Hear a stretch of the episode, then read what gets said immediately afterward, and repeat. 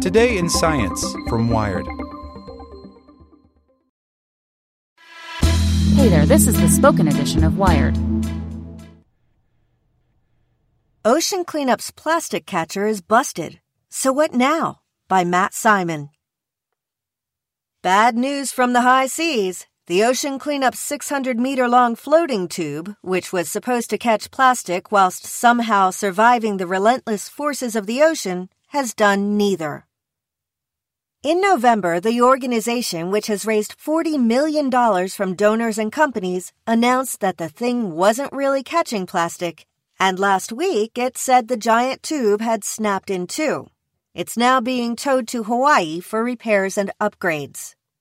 To many ocean scientists, this isn't in the least bit surprising. As we've reported, researchers have been warning that, first of all, the sea will easily demolish a 600-meter-long plastic tube.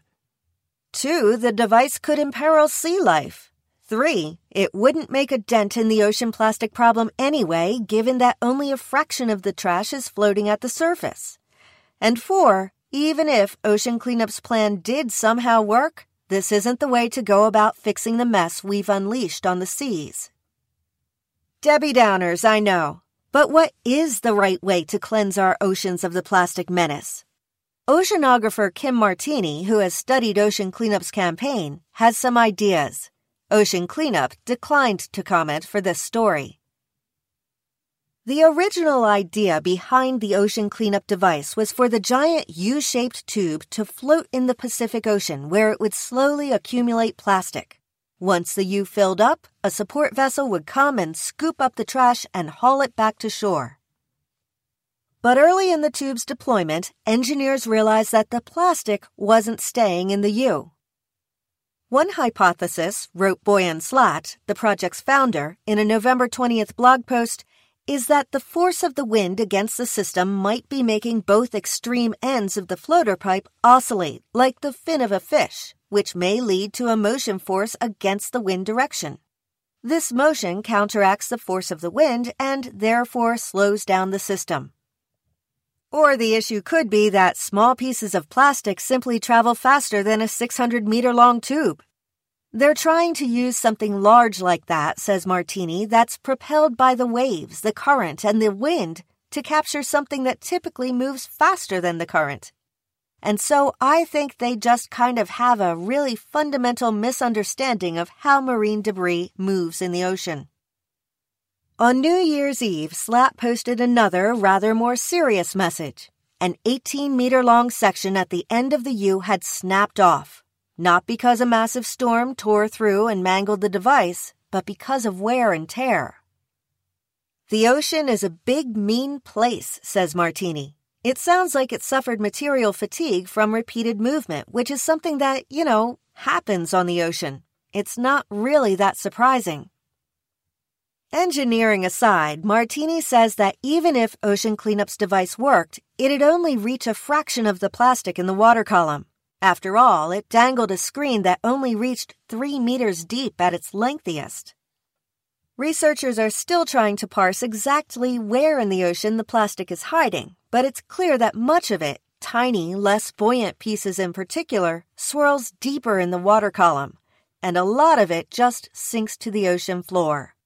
Most of the plastic isn't actually at the surface, so this is not an effective way to do it, says Martini. So what, then, would be an effective way? Well, there isn't one. Otherwise, scientists would have deployed it on a wide scale by now.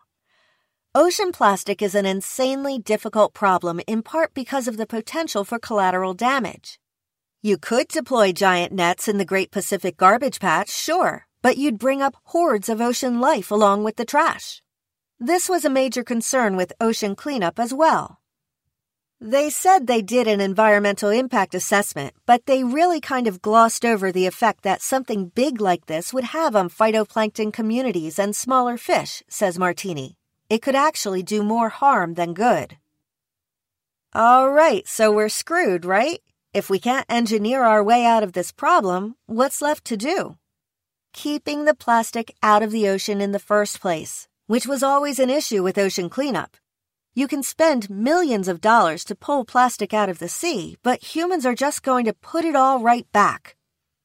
The plastic problem demands behavioral change. I think waste management and legislation are really our next two big steps for this, says Martini.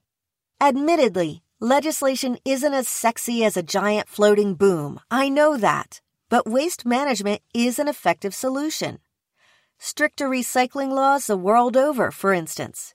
We're going to have to use less plastic or figure out alternatives to it, Martini adds. Plastic is cheap, so it's going to be hard. In the meantime, there is one effective engineering solution to the prevention problem, Mr. Trash Wheel and Professor Trash Wheel. The Waterfront Partnership of Baltimore has deployed two current-powered trash wheels, complete with giant eyeballs, that lift garbage out of the water before it drifts out of reach and dump it into barges. So far, they've kept 1,000 tons of trash from reaching the ocean. A relatively tiny amount compared to the millions upon millions of tons of plastic that drift into the oceans every year, sure. But until someone invents a magical plastic magnet we can drag through every square mile of ocean to clean up the mess, we have to get better at keeping trash out of the sea. The $40 million that's gone to ocean cleanup, after all, could have gone a long way back on land.